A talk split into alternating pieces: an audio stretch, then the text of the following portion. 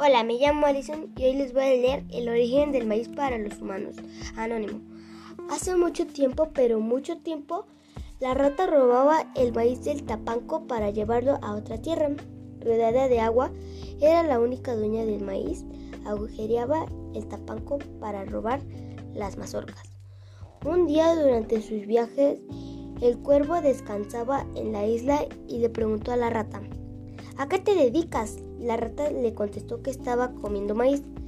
Sabiendo que, que los humanos no consumían maíz y recordándose de Dios, quien le había mandado el cuervo, dijo a la rata, yo ando a donde quiera, ¿me das tu maíz para llevarlo a la tierra en donde vivo?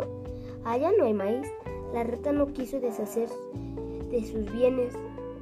bienes, sí pero también ya estaba fastidiada y quería estar lejos de donde vivían otros seres.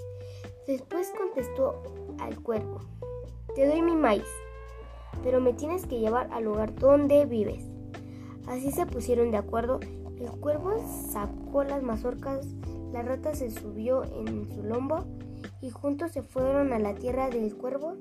Así quedaron. Ahora todos los seres humanos comen maíz también las ratas todavía roban las mazorcas de las casas. Relato tradicional atómico español.